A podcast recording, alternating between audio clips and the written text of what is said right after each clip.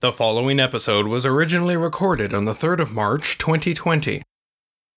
Here's the podcast Project Connection. Welcome to Project Connection, a Digital Alberta podcast. I'm Corey Seller. In these next few episodes, we'll be hearing from our new board members that were announced in early 2020. I call it the Director's Cut series. My first guest of the series is Chris Hodgson Bright, a VR lecturer from Lethbridge College. We'll be talking about how to teach VR, what is 360 degree journalism, and the world's first virtual reality augmented reality conference, which was hosted by Lethbridge College for its third year at the end of March, in the midst of the COVID 19 pandemic. One more thing. Pardon the distortion during the conversation. Clearly, this is the last time I use FaceTime. Let's explore Lethbridge. What's going on in the digital industry there that people don't know about? Well, here in Lethbridge, uh, there's a lot going on. Uh, we're really excited at Lethbridge College, particularly because we just launched our new virtual reality augmented reality certificate program this past September, and we had a full slate of uh, people who signed up, so that was great. We also have a incubator here, thanks to Economic Development Lethbridge, and they have a bunch of entrepreneurs who are continually being churned out into the community. And there's a lot of other exciting developments going on. A lot of them having to do with different developments with precision agriculture and many other aspects of what's going on down here. So it's, it's, it's quite diverse and, and it's quite exciting to be a part of a, a, community. I spent some time in Edmonton and have done a lot of work in Calgary, but Lethbridge brings a really slow and steady economy that doesn't see those peaks and valleys with the oil and gas industry, which is quite appealing. So, and as far as Lethbridge College specifically, you know, you've worked there for the past nine years. Yeah. From your perspective, what are its strengths? And obviously, you kind of mentioned it there actually. Anything in particular that you've contributed to for the college as far as the education for students? I teach in the digital communications and media program, and uh, so my background is journalism. So our program alone has really evolved since I first started back at that time. And so we continually look at how we can innovate, and we actually brought in some 360 degree storytelling for both our digital journalists and media production and advertising students. So I did my master's in 360 degree journalism, and I've been doing some applied research in that area. There's a lot of great work because of kind of the collegiality that's going on there. There's a lot of work between the different program areas. So, for example, there's a really exciting project going on right now with criminal justice and our program where we're looking at how uh, the instructors can use virtual reality as a training format to when they engage in, in uh, domestic disputes and things like that they can actually use this as a way to from the classroom to the real life experience it's really nice to kind of bridge that gap and get them used to some pretty intense situations that they normally wouldn't be used to seeing and it's uh, a lot more interesting than learning from a textbook at the end of the day, it's all about story, good storytelling.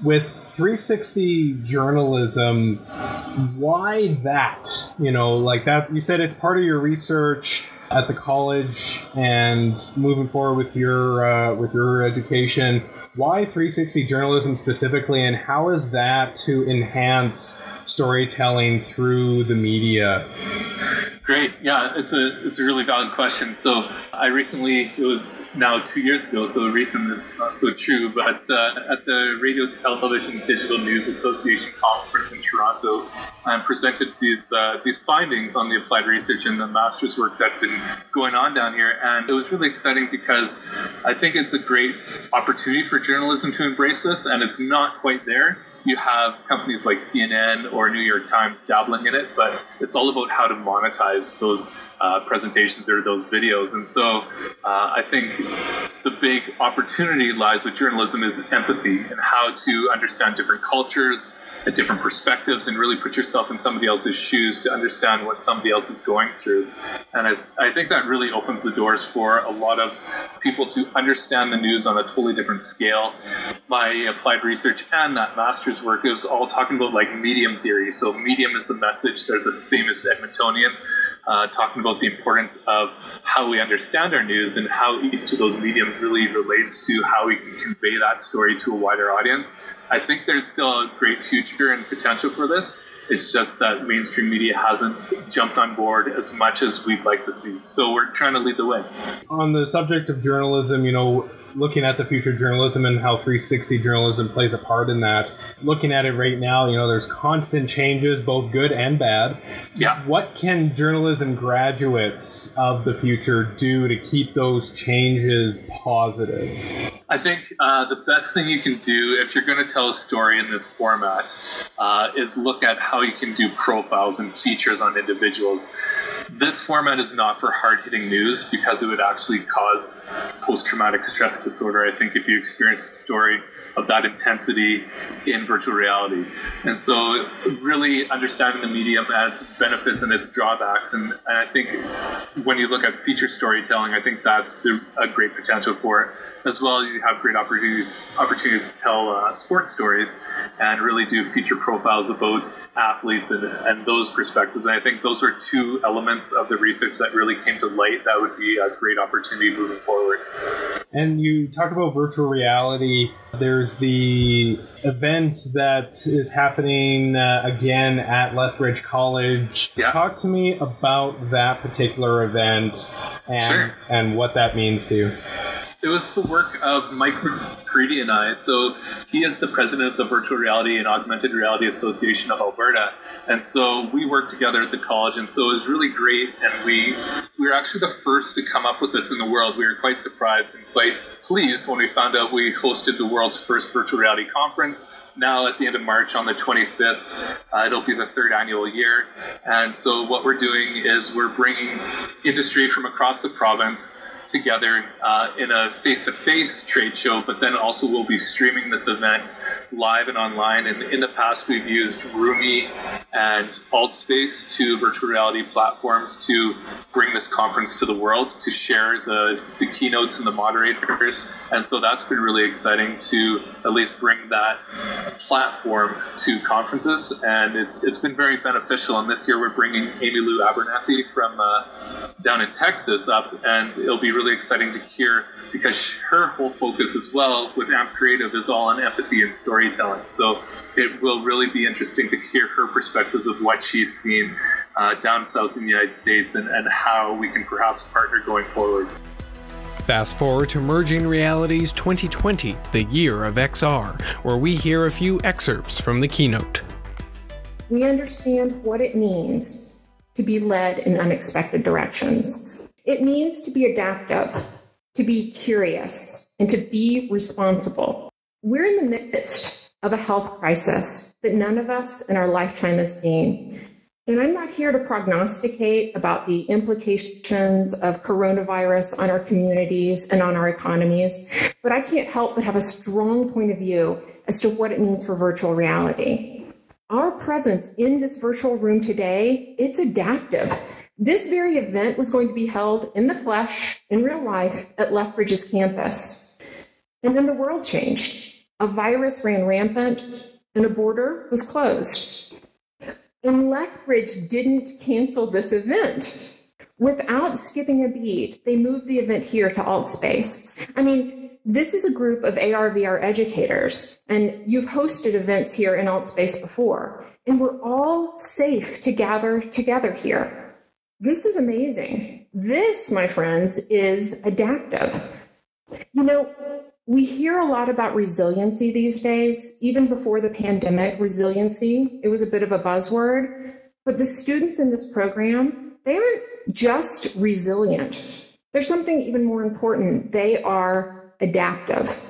Because resilience means a kind of flexibility that allows you to snap back after stressors and assume your previous shape. But folks, in real life, the last thing we want to do is snap back, especially when we consider innovation. There's no going backwards there. We need to snap forward, and adaptive is the better word to describe that. And I see that quality in the students in this program. For example, I spoke to Kenny. Um, we talked about what it means to be adaptive when working collaboratively. So Kenny told me that he always thought of himself as having a certain kind of design aesthetic. He's really drawn to sleek, futuristic environments. But with a recent group project, he was very open to other ideas from the group, and he ended up working in a very different direction, different type of environment than he ever would have chosen to create on his own. But he didn't turn away from that challenge. He embraced it. He learned even more from that experience. He grew and changed for it. And now that it's done, he hasn't snapped back to what his stylistic preferences were before. He's been changed by it. And that is what being adaptive means. The challenges of this program, they've put pressures on the graduates. And that pressure has resulted in strength that I heard from each and every one of them. This episode is being brought to you by Spontivly, an app that's helping connect people to their communities based on their interests, location, and availability. Download Spontivly in the Apple App Store or Google Play today. That's S P O N T I V L Y, because building communities in the real world is a universal human need another program that launched down here that I should mention is the Architectural Animation Diploma. And so, again, it, it, was all this work that was going on. So, there was virtual reality work going on in the multimedia production program, digital communications and media program. It was also going on in the interior design program. So bringing all these three areas together and really celebrating in that, we created a certificate out of that. The architecture program as well has had a lot of success because uh, we partnered with a, a, local home builder, Ashcroft, and students that actually in their first and second years have built homes in virtual reality, and then they've pitched them to the home builder, and they actually chose two of their creations, and they actually built based on those virtual reality uh, mock-ups uh, they have these homes now in the subdivision, and they they sold almost instantly, and they actually won some uh, provincial build awards. So it's it's amazing what's happened in the last few years here. Really excited that it's just all kind of been going and building in this momentum, and, and we just hope to stay on top of this. So I want to move on to uh, the next big topic of conversation, which sure. is part of why we're we're here, of course. Digital Alberta. Going into 2020, how long have you known about Digital Alberta? I know Megan out of Calgary had done a blog post about your work with VR and 360 degree journalism about a year ago. So you know how how long had you known about us? I, I, think it's been about the last four years or so. That's when i started really hearing about you and working with uh, megan and doing the work with cybera. There was a lot of mention about your organization i thought it was really exciting to be a part of. And i think just an opportunity to really again highlight the diversity that's going on in this province and to really hopefully capitalize and even using it as an opportunity to move forward for policy work as far as encouraging innovation in this province and to really celebrate this thriving sector. And I think there's there's so much potential here, and Alberta sometimes is overlooked when you think of the Vancouver or Toronto's, but I think there's so much potential that this province can bring, and I think bringing all these people together under this banner is really exciting. You, talk a little bit about that uh, policy, you know, emerging technologies, the diversity of different folks around the province. Specifically for yourself, what led you to wanting to really join the board, and you know, what are you what are you really hoping to bring personally to the organization? Just again, having that that understanding of how innovation and entrepreneurs really should be encouraged, and I think I was I was attracted to the board just because, uh, again, to to kind of celebrate again the work that's going on here down in Lethbridge, and to think about from one side of the province to the other what what can really be going on. And I think I just wanted to be be a part of that excitement. And I think there's a lot of great boards that are happening at a municipal level, but when you can start looking provincially, and then even how those provincial boards can start to work together across the country, I think that uh, that can really start to pave a, a great foundation for what's to come.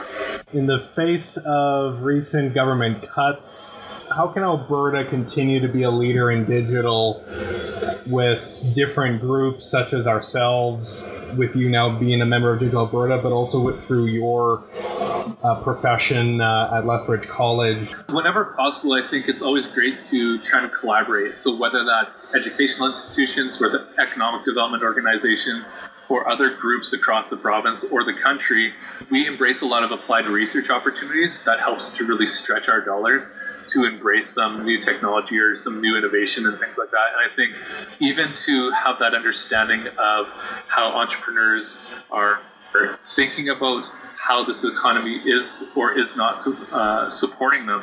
I think if we can start crafting some policy or we can create the environment for these entrepreneurs to thrive, I think it can really help grow this sector. And I think so that that's what attracted me to Digital Alberta is to try and get on this policy piece and try to think about how we can create the environment for things to grow and foster and develop. And I think again, these partnerships or collaborations between different organizations across the province or across the country can stretch those dollars further and hopefully continue that innovation. So thank you so much for the opportunity. That concludes this episode of Project Connection and this round of the Director's Cut series. I hope you enjoyed yourself. Please remember to rate and subscribe to the podcast and let us know if there's anyone you think would be great to have on the show, even if it's you. Email us at communications at digitalalberta.com. Thanks for listening. From Digital Alberta, I'm Corey Seller.